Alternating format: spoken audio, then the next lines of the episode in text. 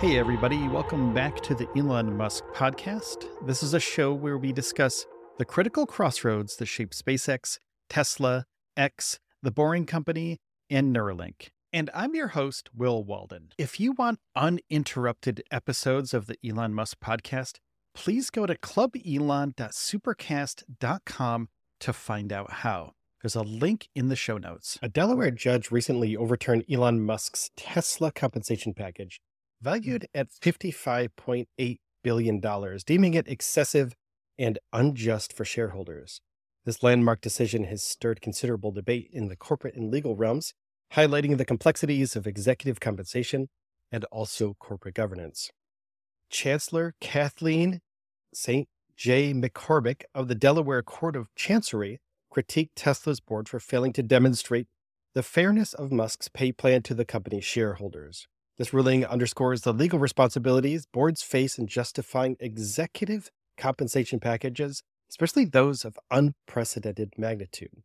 Now, the case originated from a lawsuit by a Tesla shareholder who argued that Musk's close connections with the board members influenced the compensation negotiations unduly. The situation brings to light the intricate dynamics between a company's leadership and its governance body, raising questions about independence and objectivity. Now, Musk's defense highlighted this crucial role at Tesla, arguing that his leadership was vital for the company's future success. And this defense portrays the often complex balance companies must strike between rewarding pivotal leaders and ensuring fair treatment of shareholders. Now, the ruling has placed Tesla's board in a precarious position, as described by the analyst Daniel Ives. They're now tasked with formulating a new compensation agreement that satisfies both Musk and the shareholders amidst considerations of an appeal or a change in the company's incorporation. Now, Musk's reaction to the ruling was to suggest relocating Tesla's incorporation to a more business friendly state, such as Texas or maybe Nevada. Now, this response indicates a potential shift in corporate strategy to mitigate legal and regulatory challenges. Now, legal experts like Anat Alon Beck uh, attribute the ruling's outrage or outcome, I'm sorry, to Musk's disregard for foundational corporate governance principles. This perspective emphasizes the importance of adhering to established legal frameworks and corporate decision making processes. And despite the nullification of the compensation package, Musk retains a significant ownership stake in Tesla, with approximately 411 million shares. Now, this substantial holding underscores Musk's ongoing influence and investment in the company. And the decision has reignited discussions on executive compensation, especially when juxtaposed with the more modest earnings of rank and file employees. Now, critics argue that Musk's package exemplifies the widening gap between executive and worker pay scales, and the legal challenge was spearheaded by a shareholder who owned a minimal number of Tesla shares. Yet, it led to a significant judicial review. This case illustrates the power that individual investors can wield in holding corporations accountable, as we all should. Now, Musk's compensation structure was based on achieving specific performance milestones, aligning his financial incentives with the company's success. Now, this approach to executive pay, while common, is now under scrutiny in light of the recent court findings. And the legal battle extends beyond financial implications for Musk, potentially impacting his broader entrepreneurial ambitions, particularly in the realms of AI, robotics, and also with SpaceX.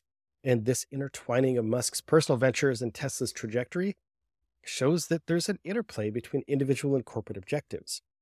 And Musk's assertion that he requires a larger ownership stake to effectively lead Tesla's innovation efforts shows that there's a little bit of a tension between executive control and also shareholder democracy. This stance raises questions about the optimal balance of power within publicly traded companies. But this Delaware ruling, it could have far-reaching effects on corporate America's relationship with the state. Traditionally a preferred jurisdiction due to its business-friendly laws and courts, Musk's criticism of Delaware could prompt other high-profile companies to reconsider their legal domiciles. And the case's outcome may influence how corporations approach executive compensation in the future, too. Also, com- uh, corporate governance and legal strategies. As companies navigate these challenges, they must balance this out. And there's a balance between diverse interests of uh, stakeholders, including executives, shareholders, and employees alike.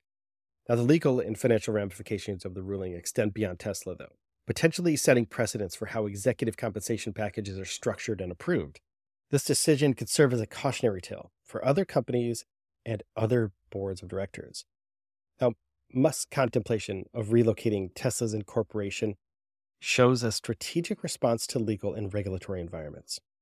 This move could have significant implications for Tesla's operational, financial, and governance frameworks going forward. And the Delaware court's decision to nullify Elon Musk's Tesla compensation package shows that there's critical issues in executive compensation sometimes, corporate governance, and also legal accountability.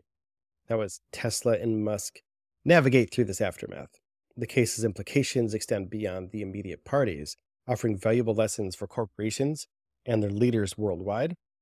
And we'll probably see a few other companies leaving Delaware and maybe moving to Texas in the near future.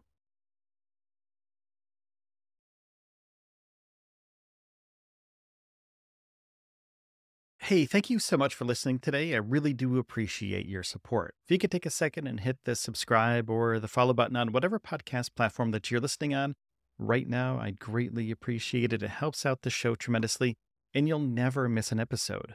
And each episode is about 10 minutes or less to get you caught up quickly. And please, if you want to support the show even more, go to patreon.com slash stage zero. And please take care of yourselves and each other and I'll see you tomorrow.